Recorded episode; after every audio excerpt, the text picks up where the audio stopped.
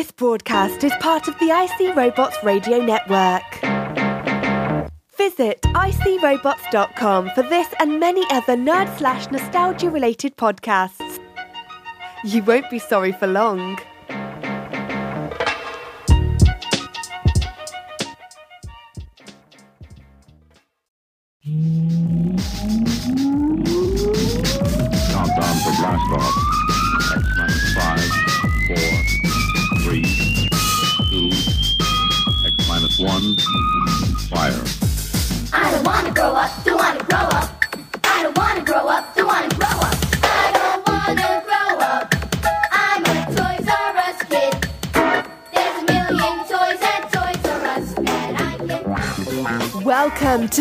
Toys report, recorded live on Jupiter's third largest moon, Callisto.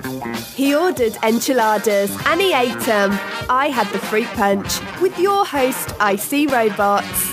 Greetings, Earth people. I am from Jupiter. It is me again, Icy Robots. I am not a hero, but I do sacrifice each and every week to make your week a bit less weak. And this week, it is going to get so much less weak. We're going to start off with, well, we're going to find out who won the charity box contest. So we're going to move into, uh, to have a movie review. That's to be fun. And then it's to be the top five movies I saw in the entirety of the year 2017. It was, it was a, uh, I'm just to say so-so movie, uh, year to be polite, but I don't know, man. I, had, I did see some good ones, and I'm to tell you, I'm to tell you which ones I thought were the best. So with all that said, let me um, let me look around in here for something to play. All right, hit it.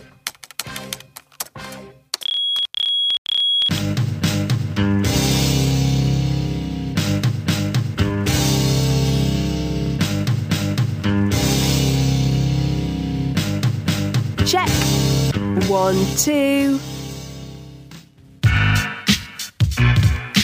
I call all the shots.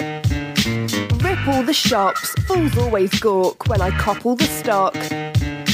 I know you're thinking now when all the hunting stops that this sucker never home. Got to call me on the yacht. I don't know what they want from me. It's like the more money we come across, the more problems we see.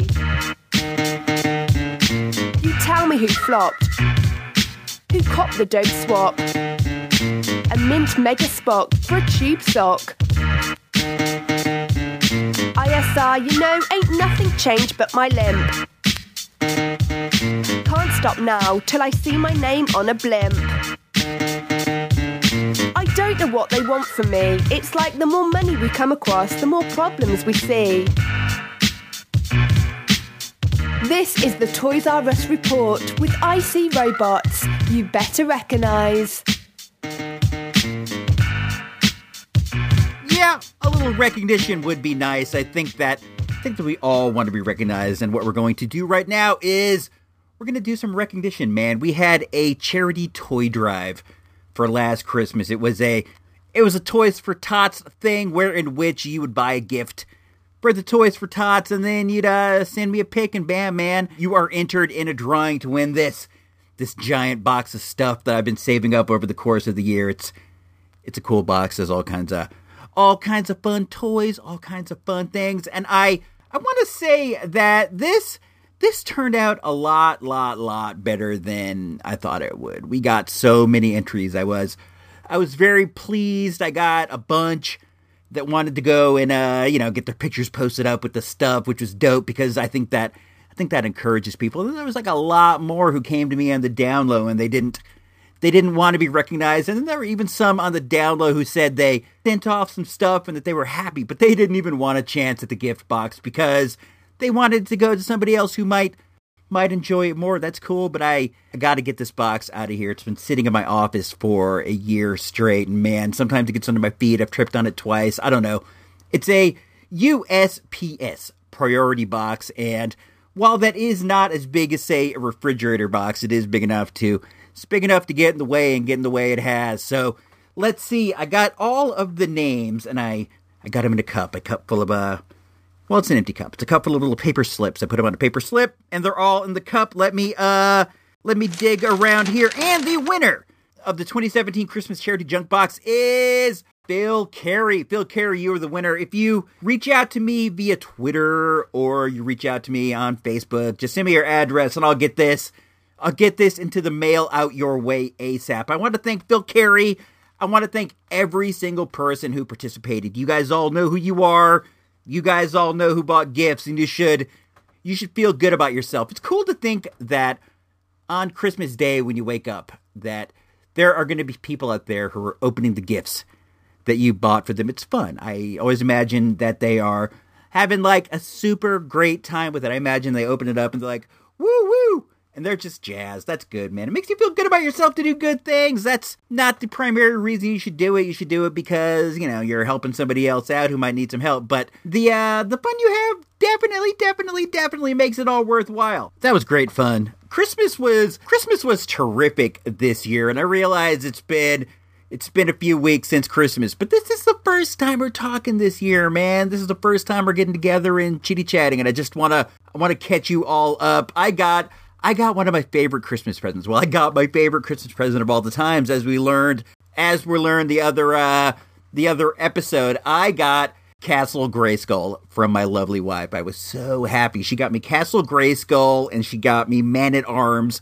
Man at Arms is my personal favorite figure. He was he was somebody Gino Vega was into too. I think that a lot of people liked they liked the second banana. Not a lot of people felt as if they could be as if they could be He-Man, but maybe you could be He-Man's pal, you know, maybe you could be Man at Arms. I I was into that, but anyway, I got Man at Arms, I got Castle Grayskull, and then she got me a bunch of like beater figure bodies. She got me like Triclops and all this stuff. I think she got I think she got a big lot. There's a He-Man in there, there's a Battle Cat. He-Man had his sword and the figure and his chest armor, but he doesn't have his shield or his uh or his axe. I ordered the shield. I picked it up for like 8 bucks on eBay. I was I was pretty pleased with that. Um there's like a vehicle in there called the Road Ripper. There is these guys don't have any of their accessories. There's Stinkor, there is Triclops, there is there is that one that was a robot. Let me grab it. Hold on. I got it right here. I hope you guys can still hear me as I reach across the room. There's another He-Man. There is there is Man-E-Faces is in here. I do like Man-E-Faces. There's that guy.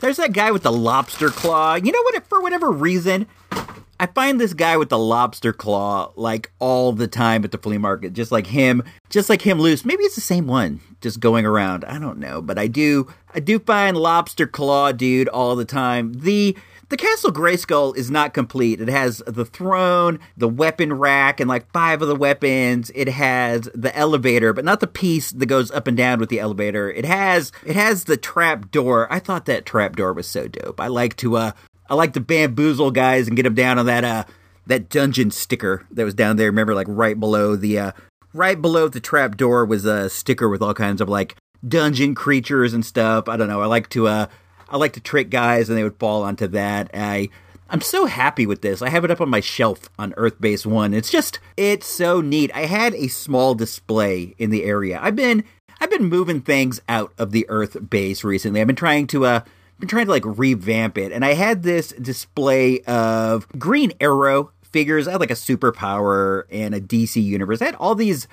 all these different ones, a Minimate, one that I got at Burger King, and I had them all up there with a uh, DC Moon glass, you know, the Pepsi glass with the with the characters. These came out like in the 70s or the early 80s. They have like a moon and then the the DC character in front. I had the Green Arrow glass of that. And I had a bunch of stuff like that up there, but I got rid of all of that and I put I put Castle Grayskull in its place. And right next to Castle Grayskull is the the He-Man with the Battle Cat and then Man at Arms is standing there next to He Man, like, "What's up? I got your back, homie." And I got the homie that is a bumblebee.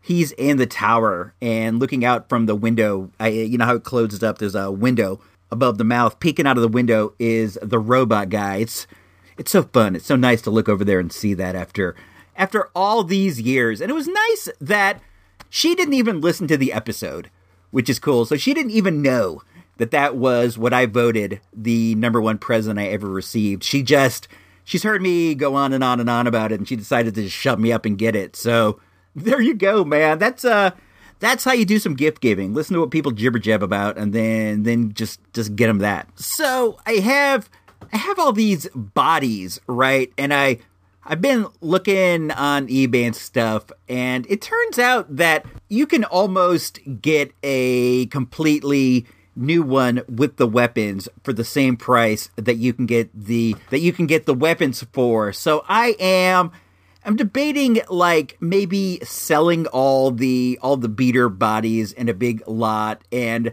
maybe getting enough to buy like one complete one. I would like to get Skeletor. I have um Panthor, his his ride, and let me say that is that's a beautiful toy. It's a panther and it's purple, and the the exterior is flocked. It's so it's so nice. I'd like to get a Skeletor to ride it. Skeletor costs about 35 to 40 bucks. I've seen it for as low as like 30 bucks on eBay. This is with all the weapons, the sword, the staff, you know, with the ability to still stand. These guys get brittle and their hip joints really go. Most of these most of these beaters don't even they can't even stand up on their own. The the lot that she bought also came with a couple uh, Thundercats. I'm not a Thundercat collector myself, so when she gave me those, she's like, "Here, you know, go ahead and sell these." One of them is Mumm-Ra, the mail away Mumm-Ra, where he is a mummy. I might be able to get like 10, 15 bucks for that. The other one is like some sort of a walrus dude. I might be able to get like 10 bucks for that. So hopefully I'll be able to flip this and wind up with a Skeletor. That's that's my hope. My original intention was to go out and like get the weapons for them, and then I started looking at the weapons, and the weapons are like ten bucks. Like who was I? Who was I looking at? I think that it was Triclops. It comes with some kind of a laser, and I was looking at the laser, and the laser itself was fifteen bucks. But then you can buy an all new, not an all new, a complete Triclops for like fifteen ninety nine. So I don't know. I think I'm just gonna gonna see what I can do. And I've already, you know, I've already spoken with the wife, and she's just like, "Oh my gosh, if you can wind up with one." With one good figure out of all those bodies, don't worry about it. Get rid of them because all I all I bought the whole lot for was Castle Grayskull. The rest of it's just the rest of it was just whatever. It was just filler. I don't know. I'm glad that you were glad you were able to pull uh He-Man out of there. I was able to pull uh Battle Cat. I got a complete Battle Cat. His belt around his body is broken. Those belt parts get really brittle. It, it, had fallen off, but it can just rest on there. And He Man, He Man looks good on it. So overall, man, this was this was a great present. It shows how well she knows me. She got me the number one thing I wanted all the time, and then also she was like, take these other parts, you know, and flip them. Like you like to flip dumb stuff sometimes. So maybe uh maybe you can do that. So she got me something to do because you know it's a process. You got to take pictures, you got to post them. It's all fun. It's all fun though. It's always fun to take pictures of uh, take pictures of toys. So overall, Christmas was a really good time as far as what I got. I got this. I was very pleased. I got um. What else did I get? She got me some candy. Candy's always fun in the stocking. Um, I'm trying to think. I got something else, but it is it's eluding me right now. Seriously, I cannot I could not remember what it is. Let me um let me think. Thinking, thinking, thinking. Is it coming to me? It's not coming to me. Isn't that weird when you get these these little gaps in your uh in your brain? Like this was just the other day. I should totally know. Let me um let me look around a bit and see if I if I see anything that looks uh there's no nothing up here on um the Jupiter moon base that is from Christmas. I wish I could wish I could see down into Earth Base One. Oh well, my guys, if I remember it, I'll I'll let you know. If any of you if any of you know because I've told you, just let me know because I don't know, man. Maybe I'm getting senile. Maybe it's um just too much time in space. The weird space, the space oxygen we breathe. I don't know, man. I know not. Let's uh let's go to at the movies. In a moment, at the movies, without Ebert, Siskel, or even that dude Roeper. But you got Icy Robot, so that's something, right? In 1973, the grandson of J. Paul Getty, the world's richest man, was kidnapped. What happened next shocked the world and threatened an empire. Michelle I asked as a mother to set my boy free. Christopher Plummer, How much would you pay to release your grandson? Nothing. and Mark Wahlberg. We need to pay the ransom. They will do things to Paul that can't be undone for any amount of money. No! All the money in the world. Rated R. So we went to see all the money in the world on New Year's Eve. We're not big partiers. I'm not a big party animal. They had this they had this big festival downtown, this big New Year's festival, and we were going to we were gonna go to the movie and then dip through the dip through the festival and go home and just kind of kick it. I don't know, man. I'm I'm not like the big holiday dude and seeing a movie is that's the perfect way for me to end the year. And I had been waiting for this movie for for quite a long time. I started seeing the trailers for it over at Summerfield, the the Arty Farty theater, and then when there was the whole hullabaloo where they replaced Kevin Spacey with with Christopher Plummer in the movie due to like all these crazy accusations against Kevin Spacey. I'm sure you know what's going on. They actually succeeded in upping the profile of the movie due to the controversy because now it was playing at the at the big downtown theater and I I don't know, man. I did not take into consideration that other people might want to go to the movies on New Year's. I don't I don't know, man. I thought that I thought that everybody would be at home getting crunk and that nobody would be out, but the the theater was packed and there were um there were a group of unruly teenagers near us. I have no idea why they were in this movie at all. They were like 15 and they were they were so loud. And I gave them I gave them the shush and I gave them the come on arms like come on the movie started. Why won't you guys keep it down? And they would keep it down for a second, but then they would start up again and I will give a shush and I will give the arms, but I'm not really willing to take it past there. I I have a lot of reasons for this. I don't want to be I don't want to be a killjoy. I go to the movies to have fun and I don't want to get into like aggressive disputes with other people. That ruins my fun. I don't want to kill my joy. So I'm sitting there and these kids are just like talking and talking and talking and before we came to the movies, we had a had a slight discussion about what we should see. The wife wants to see Jumanji. A bunch of her friends at work said it was great. I don't really want to see Jumanji. I will see Jumanji. I'm fine with it, but it's not it's not on the list above the new Ridley Scott movie if you ask me. So, I I made a very good argument, and the main argument was that this movie might leave the theater any week. It's already been out for a week, and who knows how many people are going. It could leave any time. Jumanji's going to be there for months. It's going to be there for months. We got to see this one first. So we went to see it, but I I was not having a good time due to these talky kids. So I leaned over to the wife and said, "Let's go see Jumanji," because I knew that Jumanji was starting like half an hour after the All the Money in the World. So I knew it was going to be starting soon, and I said, "Let's just go skip." And see Jumanji, and she made this super happy face, and she's like, "Let's go!" And we jammed out of there, and we instead went to see Jumanji. Welcome to Jumanji. What is happening? We have to finish the game. Stop! What's up? Jumanji. PG 13.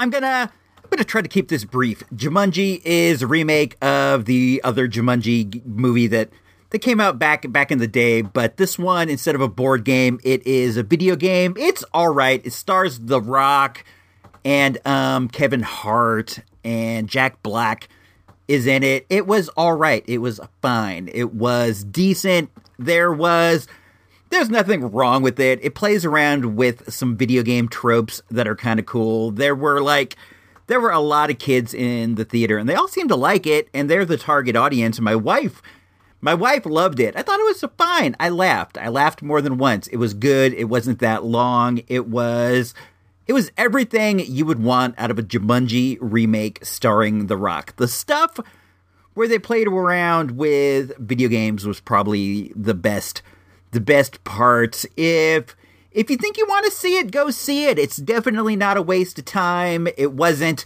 it wasn't what I was in the mood for that night. I really wanted to see all the money in the world and this was nothing like that, but it was fine. I had a good time. I think I am going to I'm going to give Jumanji a uh I don't know, 3 Three mics.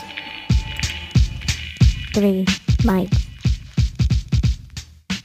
But, but, but, but, the saga does not conclude. The next day, we got up and early in the morning, we went to see all the money in the world.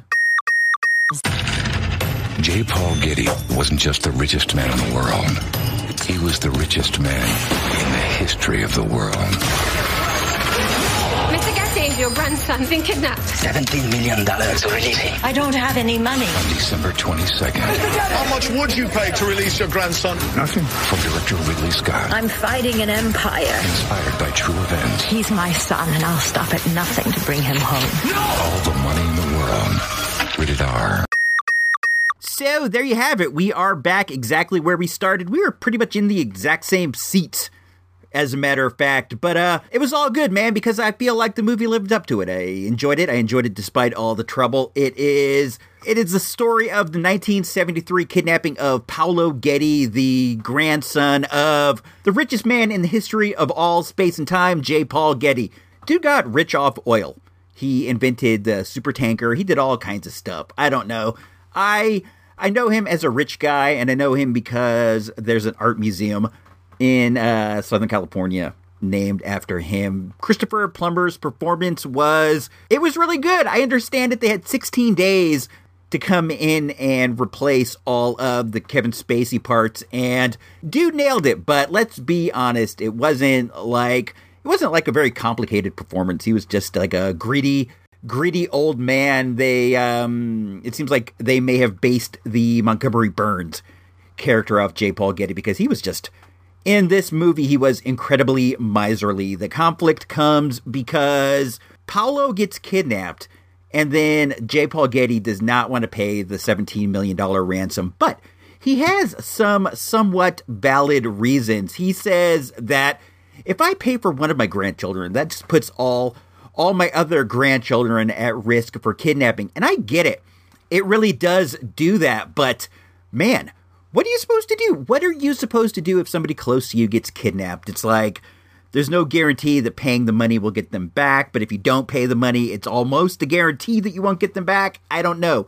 I I pray to the Lord that I'm never in that position. One thing he does do is he sends sort of a sort of a fixer, sort of a problem solver of his, played by played by Mark Wahlberg to get on the case. I I really enjoyed this movie. It really moves along. I don't I don't know how closely it sticks to the the real life story. There's a lot of action and intrigue in this, and from what I read, it may not have been exactly like that, but it made for like a nice, tense thriller. I myself was aware that this had happened, but I didn't know how anything turned out, so I was on I was on the edge of my seat for a lot of this, not knowing the knowing the end result. So if you don't know, don't go find out before you see the movie. It makes it a lot more fun to just have it play out before your eyes. But um man, this was good. I enjoyed it. It was very good. Ridley Scott is an excellent director, it seems, if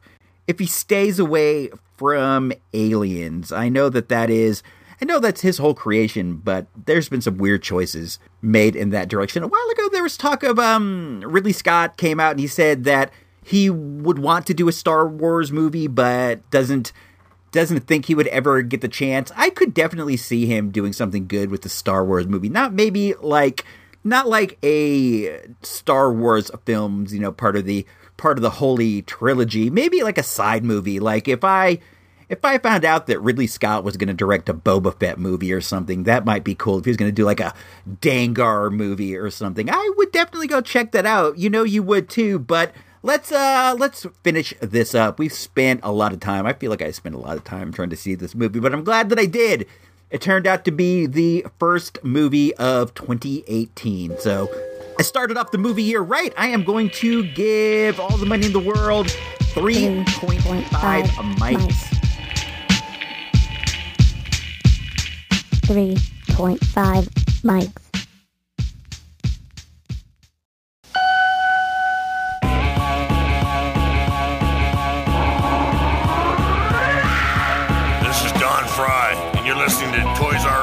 R Us Report. Touch that down, I'll kill you. Dallas will not be seen tonight. You're kidding. Well, I never cared about a thing like that. But it will return next Friday. Well, in that case, we better stop wasting time.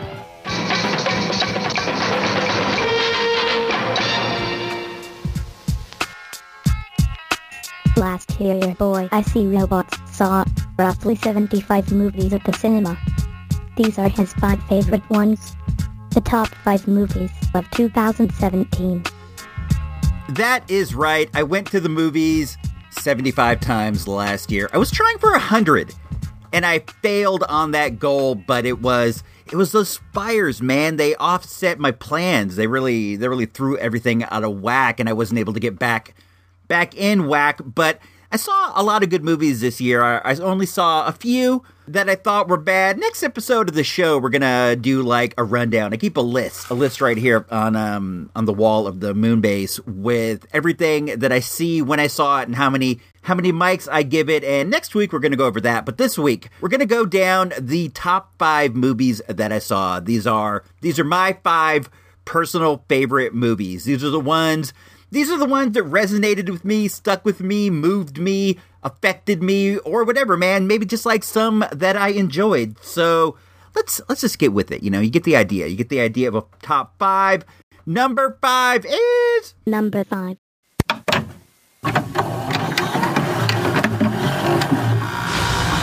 to jump in your next swing and blow something out. Permission granted.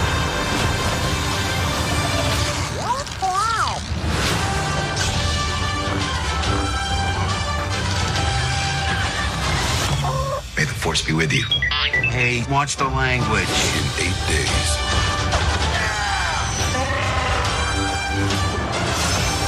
Come Rated PG-13. This film contains scenes that may be too intense for younger viewers. Number five on the list is Star Wars: The Last Jedi. We saw this during my during my holiday hiatus, so I didn't get to review it, but I I really dug this movie. I thought it was a lot of fun. There were there were parts that I would have cut out, but that's neither here nor there. Overall, the overall the product was great. This movie was controversial when it came out. It seemed like the initial reviews by the uh, by the peeps at large was not that great, but I myself only knew like a few people who didn't like it compared to like zillions who did like it. So I don't I don't know what was what was up in that uh, deal. But this is the further adventures of Rey and Finn and Poe, a new character Rose, BB-8 and stuff, and in a lot of ways, this movie was the putting away of the the final remnants of the old Star Wars that we know and love, and the the beginning of the new characters, the the beginning of the takeover of the new characters of your Rey, your Finn, your Poe, your BB-8, your uh, your whoever. I just just ran that list down twice in a row. I did dig this movie quite a bit. If I had to, if I had to give it mics, I would say right now it's a four micer, maybe a high three point five. It was it was a bit long, but some of the stuff they give you is amazing. I don't want to I don't want to spoil anything for those who haven't seen it, but if you haven't seen it by now, I wonder how much you're interested in Star Wars movie. Now, there might be circumstances in which you weren't able to go up until now, and I do understand that, and some people just don't dig going to the theater, but if you don't want to get spoiled, it's been a, a while now, so I don't, I don't know, man. You must you must not be too worried about the the spoilers but still i'm going to do my best not to give not to give any there is a lightsaber battle in the movie that might be the best lightsaber battle ever of all the times there is a fight at the end of the movie that was just terrific. You find out the fates of some beloved characters. I thought this movie was great, and I myself am looking forward to uh, the next set of trilogy movies that uh, Rian Johnson, the director of this one, are is going to be coming out with. I think that he is a super talented guy. I've been down with Rian Johnson for a long time. I saw his his first film Brick when it came out. It it played here and I was lucky enough to check it out and I thought it was terrific. It was like this hard-boiled detective movie starring uh starring that kid from 30 Rock. His name his name eludes me now. The kid who was in Inception. He was Joseph Gordon-Levitt. That's homie's name. He's in this and he plays this like high school detective style character. It's really great. I enjoyed that. I enjoyed uh I don't know, man. Dude's a good director. I've been on his tip for a while, so I'm excited to see him excited to see him in the in the world of uh, Star Wars as the as the head honcho. So number five, Star Wars: The Last Jedi. What was what was number four? Let's find out. Number 4.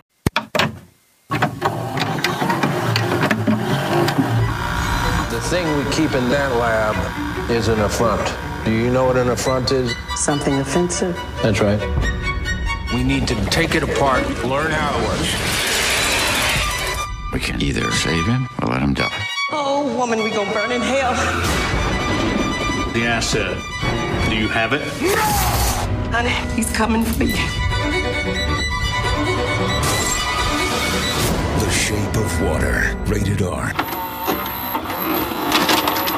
Number four on the list of movies is another one that I saw on that I saw on the Christmas break. I apologize I didn't get to review this, but I will talk about it right now. This is the latest from visionary director Guillermo uh, del Toro. I had such a hard time saying the name Guillermo. I don't know why. I apologize to Mr. Del Toro. I know that he's a listener of the program, so I do apologize, but um I've always had a hard time saying the name Guillermo. There was there was this pitcher for the Tigers. His name was Willie Hernandez. I was a I was a Tiger fan back in the day, Detroit Tigers, and he was he was one of their top flight relief pitchers, and his name was his name was Willie Hernandez. And then he decided that he wanted to get more in touch with his with his Latin heritage, and he asked to be referred to as Guillermo. And ever since then, I've just I've been struggling with that name. I don't know I don't know why it doesn't doesn't roll off the tongue as well as it should. But this is this is the latest from Guillermo del Toro. It is a it's a romance. It is a monster movie romance. As I understand it, Mr. Del Toro when he was younger saw the movie The Creature uh, from the Black Lagoon and the scene where the creature and the female lead are are swimming about in in the water. He when he saw that, he took it as that they were in love and that they were going to be together, and that that imagery always stuck with him, and it led them him to make the the shape of water. The story is that of a government base where in which they have a captured sea monster. He's sort of a creature of the Black Lagoon type, and Michael Shannon, the the great actor Michael Shannon, plays the CIA type who's in charge of getting all the uh, secrets to the workings of this beast by any means necessary. And Sally Hawkins plays a plays a mute worker at the at the place who uh, she falls in love with the monster. There's no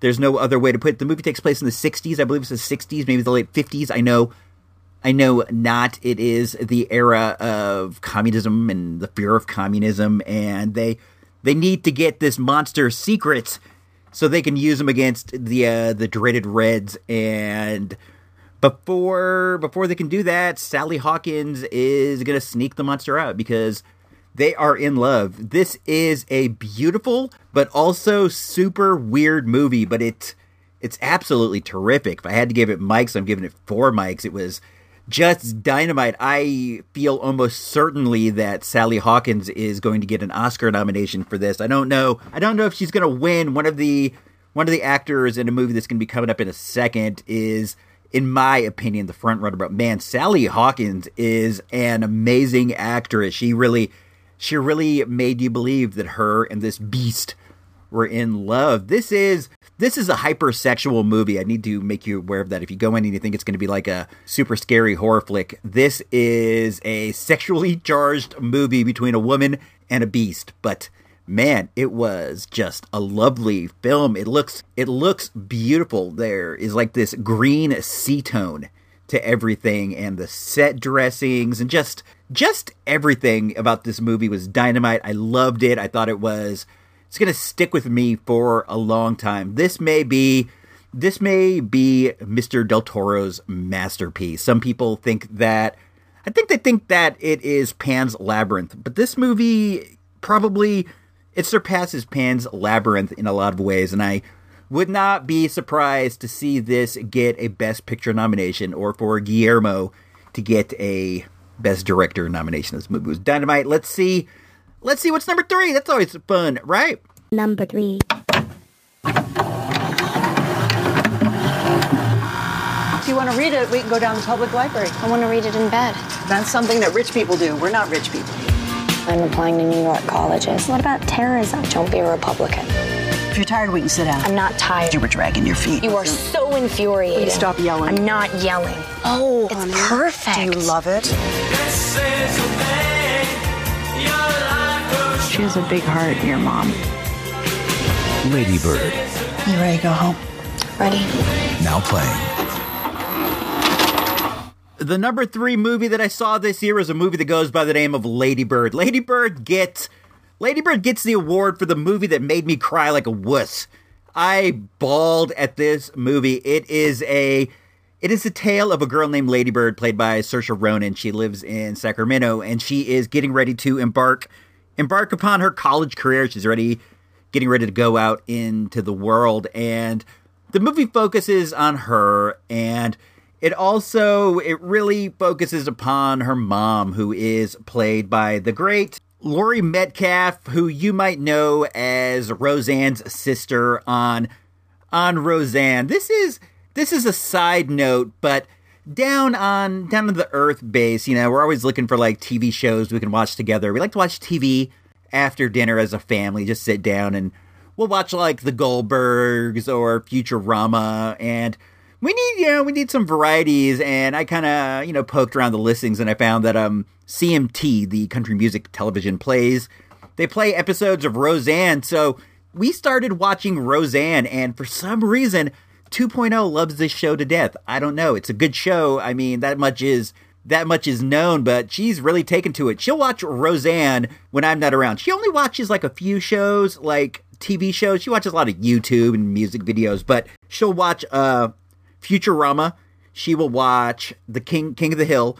King of the Hill is like her favorite show of all the times. Nothing nothing even comes close. King of the Hill holds up so well. She loves that. She's probably she's probably watched through it on Adult Swim like a hundred times, but she has also added Roseanne to the mix. I've seen her and her gal pal out there doing whatever, and they'll put on Roseanne reruns. It's crazy. But um, back to back to Ladybird. According to the chart, I saw Ladybird uh, November twentieth. That was that was like pretty pretty soon after the fires, and I was still I was still fairly emotional. I'll admit it. I'm not, you know, man enough to admit that I have that I have emotions. And this is an emotion-packed movie. The the main crux is there is conflicts between Laurie Metcalf and Saoirse Ronan, and Lady Bird is getting ready to go off to school, and there is just a brief period of time in which they can work on this conflict. And 2.0 is she is a junior in high school, and you know, she's getting ready to go off into the world and watching Ladybird trying to find herself and trying to go off into the world. Man, it really just like it tugged at my heartstrings. I was already emotional due to the due to the fires, and this was still at the point where everything was fresh. Like you were driving through new neighborhoods and you were seeing how areas you didn't know had houses that were destroyed, and it was just it was hard, man. Watching this movie, I just I I broke down in the truck on the way home. I'm, you know, I'm just, I'll admit it. I don't care. Think what you will.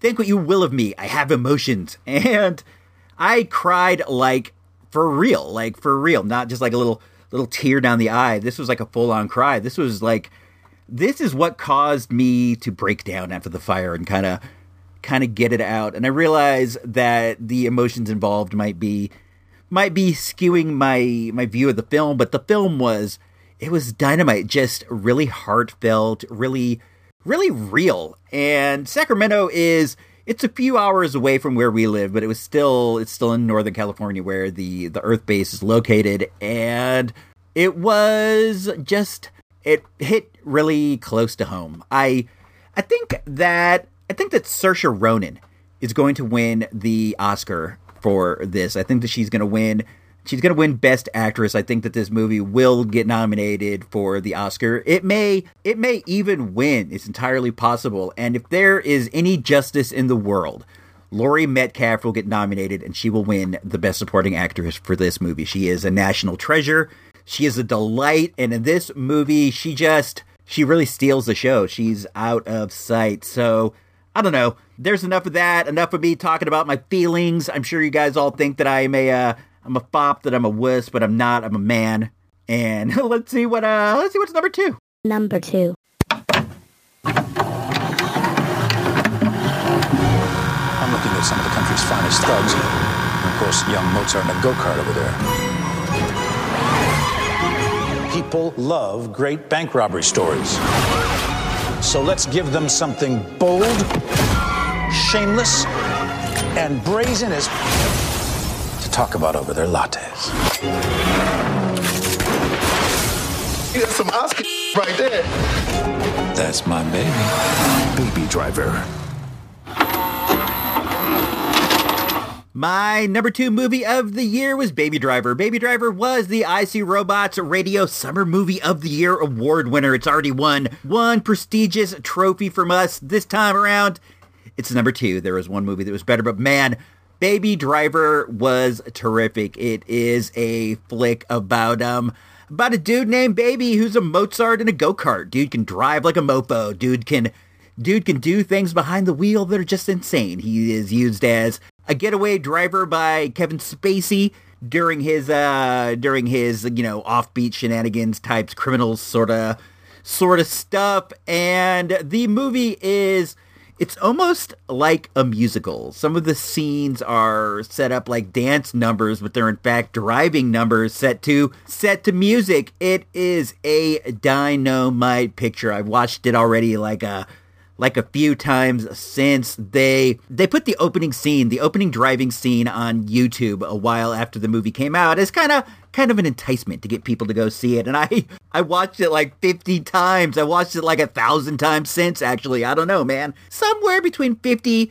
50 and a thousand, you know, just like somewhere between the moon and New York City is the uh, the amount of times I've seen that opening scene. I I can't say enough good stuff about this movie. It was just just a fun time. I believe I saw it.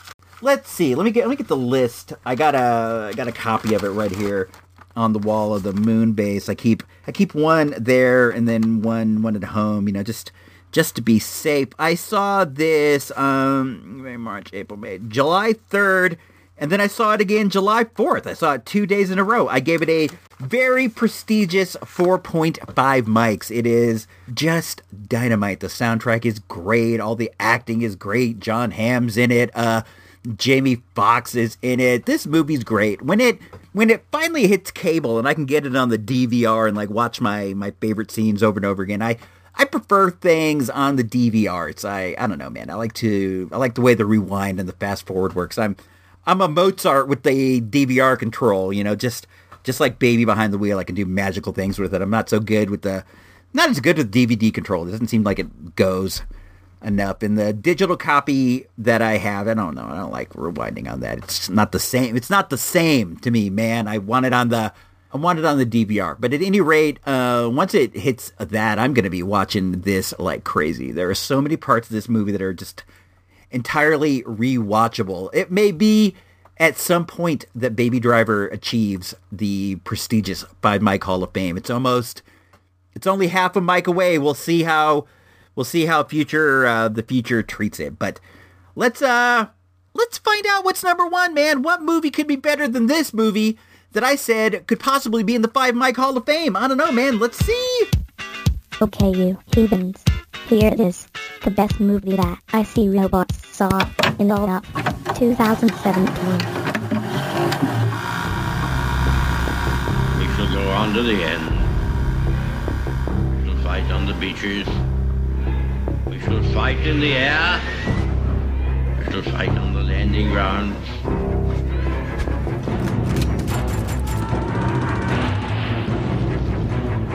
We shall never surrender.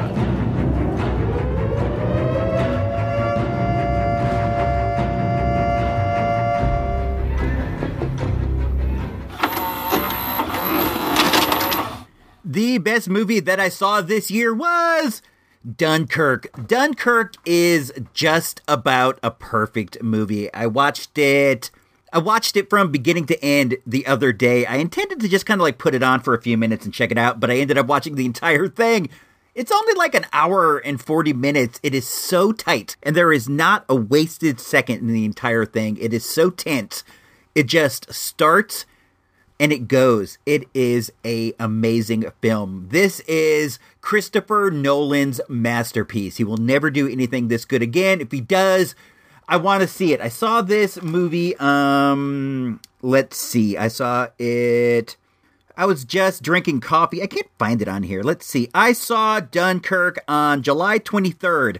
Right before that, I saw Sofia Coppola's The Beguiled, and right after that, I saw Atomic Blonde. That was that was a pretty good week. I saw those all in the same week. I gave Dunkirk 4.5 mics when it came out. I do believe that this movie will someday be in the Five Mic Hall of Fame. I really, I really think it's going to get there once it once it hits cable and I get to watch it like over and over and over again. I'm gonna, I'm gonna really, really think this movie's going to move into the into the hallowed halls.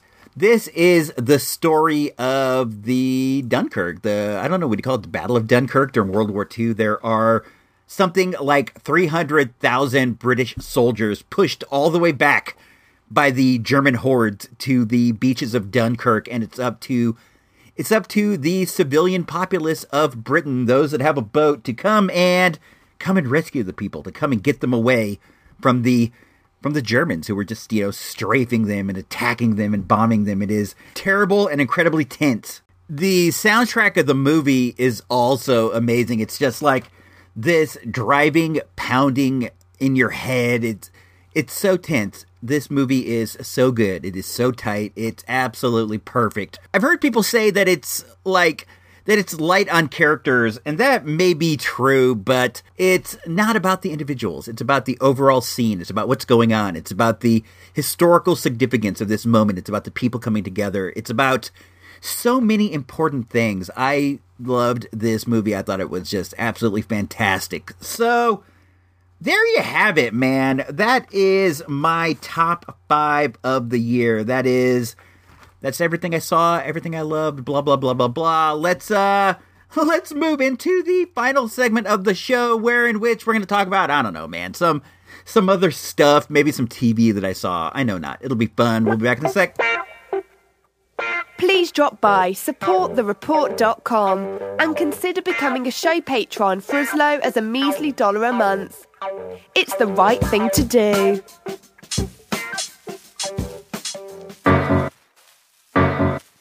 You've made it this far. It's time. The final segment. The IC Robots radio pop culture slash toy news slash other boring stuff informational moment. All right, we are back for the final segment of the show in which I talk about various um various stuff and things, just like things that are going on, things that uh maybe things I've watched, maybe things I bought. I don't know. I already talked about my Christmas my Christmas gifts earlier in the in the show, so I don't I don't got a lot of toy news or anything of that sort, but there is a bit of TV stuff, I guess. I I over the break I watched the Netflix series The Punisher. I am a big fan of The Punisher, or more specifically Garth Ennis's take on The Punisher, The Punisher Max. I I don't know. I have a weakness for like pulpy, ultra violent stuff. I don't know, man. I don't I'm not proud of it, but I but I do like it and Garth Ennis usually fills that um that that violence in my heart, the need for the violence in my heart and that's um the take on the Punisher that I have found to be the most the most true to the image of what I would imagine the Punisher to be like. He is a one man force fighting crime, and he is more or less a he is like a antibiotic to the crime that is out there. He's just cold killing it, cold killing it any chance he gets, and that is what I expected out of the Netflix show. But what I got was completely different. Now, before I get into this, I want to say that I did enjoy it. I thought it was a good series. I I did not mind it, but it was not the Punisher that I envisioned when I envisioned the Punisher. First of all, and I'm going to do my best not to get spoilery. I'm going to talk about some plot details, but they're not going to be like spoilery details. I don't think so take that for what you will. If you don't want to know absolutely anything about the show, then I don't know. Check out now. But um, in this, Frank Castle gets betrayed by the government, and he is out to out to get revenge. In the comics, his family was killed during a mob shootout, and he swears revenge on the mafia and he enacts that revenge one person at a time. And this, his family was the victims of a governmental hit. So he's taken out the the rogue CIA agents from from the outside in, I guess. I I did not like this change in the story when you see the Punisher out there shooting mafia guys. While it's violent and disturbing, you can go, "Hey man, they deserve it. They're they're mafia guys. They're criminals. You know, they they get what they get." But a lot of the guys that Castle is shooting in this are they are like run of the mill military operatives and to me that makes it almost like Frank Castle is as bad as everybody thinks he is. In the fact that he's killing people who are much like he would be. At one point, he's fighting against a group of, what would you call them, military contractors, and he's just shooting them dead left and right. And you have to think that military contractor work is something that Castle very well could have gotten into. So these people that he's killing are not very far from himself, but that to me takes away the the sympathy that you have for for Frank when he's killing mafia guys. You really feel like you they deserve it when he's killing soldiers and like CIA guys and like military contractors. While these guys may all be rogue, they are all guys working in a somewhat legal business and to me that just it takes the heart out of the story. I wasn't feeling it. I wasn't feeling frank. They are looking for him. They're looking for him to put him under arrest. He gets called a terrorist. He gets called this and that. And in a lot of ways he is that. He is a terrorist. He is a bad guy and look i get it frank castle was always a bad guy he is a murderer. In one of these Garth Ennis Marvel Max Punishers, they speculate that he may have killed 10,000 people. The guy is the absolute worst. But you do kind of have a bit of sympathy for his mission in a, uh, you know, Charles Bronson Death Wish kind of way. In this, he is almost a terrorist. I don't know what you want me to say. I I lost a lot of sympathy for this character. But that said, I thought the show was all right. I enjoyed watching it. I did think that it was a bit too long. I think it was 13 episodes, and there was maybe like seven or six episodes worth of story. There's a lot of meetings. There are a lot of meetings, a lot of stuff in offices, a lot of CIA, Homeland Security stuff. And I don't know, man. I would have rather seen a tighter, smaller show. I feel like that with all these Netflix shows. Just eight episodes, maybe 10 episodes is more than enough, but they're probably contracted for 13, so we're going to keep seeing shows with lots and lots and lots of meetings. I don't know. I thought that Jon Bernthal was a very good Punisher. I enjoyed his performance. I really liked the guy who was Micro. I thought that he did really good as um Castle's, you know, assistant. Not his assistant. He's the guy who plans everything. He's like he's like the Overwatch. He's the Felicity Smoak of the Punisher world. I thought he did good. He's kind of a interesting actor. He has a weird voice and he kind of kind of brought this weirdness to the role that I that I enjoyed. Uh, I liked it. I did like it. I will definitely watch season two, but I would have um would have liked to see more mafia guys get get splattered rather than rather than CIA guys. But that's just me. Hopefully next season we'll see him take on the Punisher. I mean, uh, take on the Kingpin or uh, Diamondback. I don't know. He'll take on somebody and it'll be fun and we will all be happy. Oh, here's something. I've been working on this for, I don't know, man, the longest time. I. I still practice the art of the VHS mixtape. I got um two VCRs, I copy thing from tape to tape. I like to do it. It's fun for me. It's it's relaxing. And I've been working on the IC Robots Super Tape Volume 2 for like the longest time, and I finally finished the other day. So that's available to anybody out there who is interested. It is just over two hours of commercials and stuff that I have gathered off other tapes. I'll take I'll take tapes I find at the dig or the flea market, like things people recorded off TV, and I'll cut out the commercials move them onto a different tape, add in like station breaks and all kinds of fun stuff. It's fun. It's like two hours of commercials, retro things. I enjoyed making it, and I think that you guys will enjoy watching it. It's available. I made a custom cover for it, which is cool too.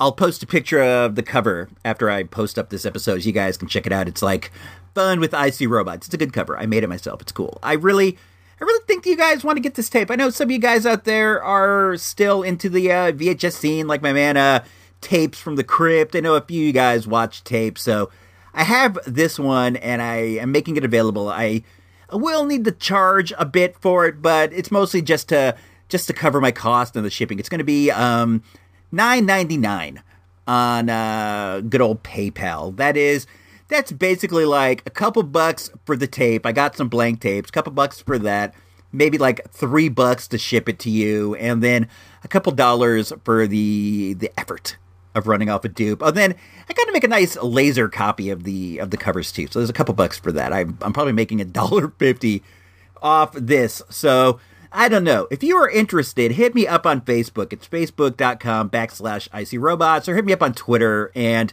we can work something out. I'm I'm negotiable on the price. I really just like I want to get these into people's hands. I made it. I want people to see it. It's not about the money at all. If I break even or even, you know, come in a little behind, that's fine. I just I just want people to have this. The IC Robot Super Tape Volume 2. It has commercials and other stuff that you will like.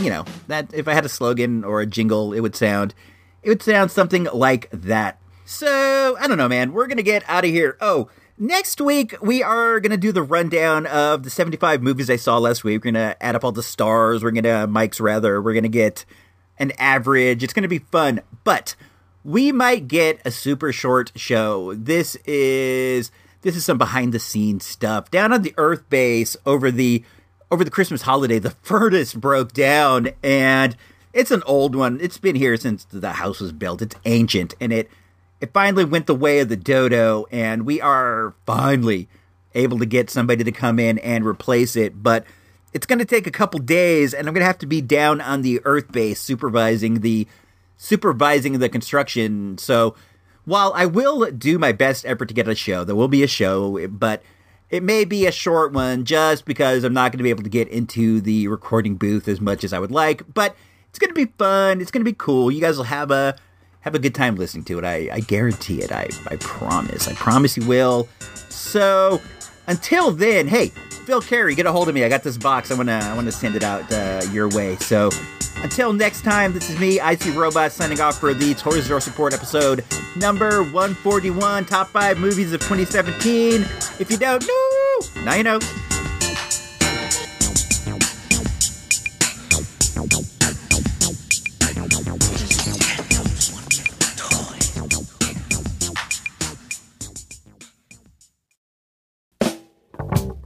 Has been an IC Robots radio production.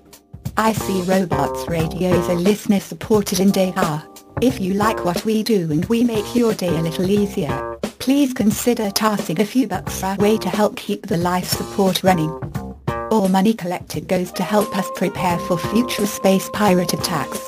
Go on over to supportthereport.com for all the details. Thanks and have a great week.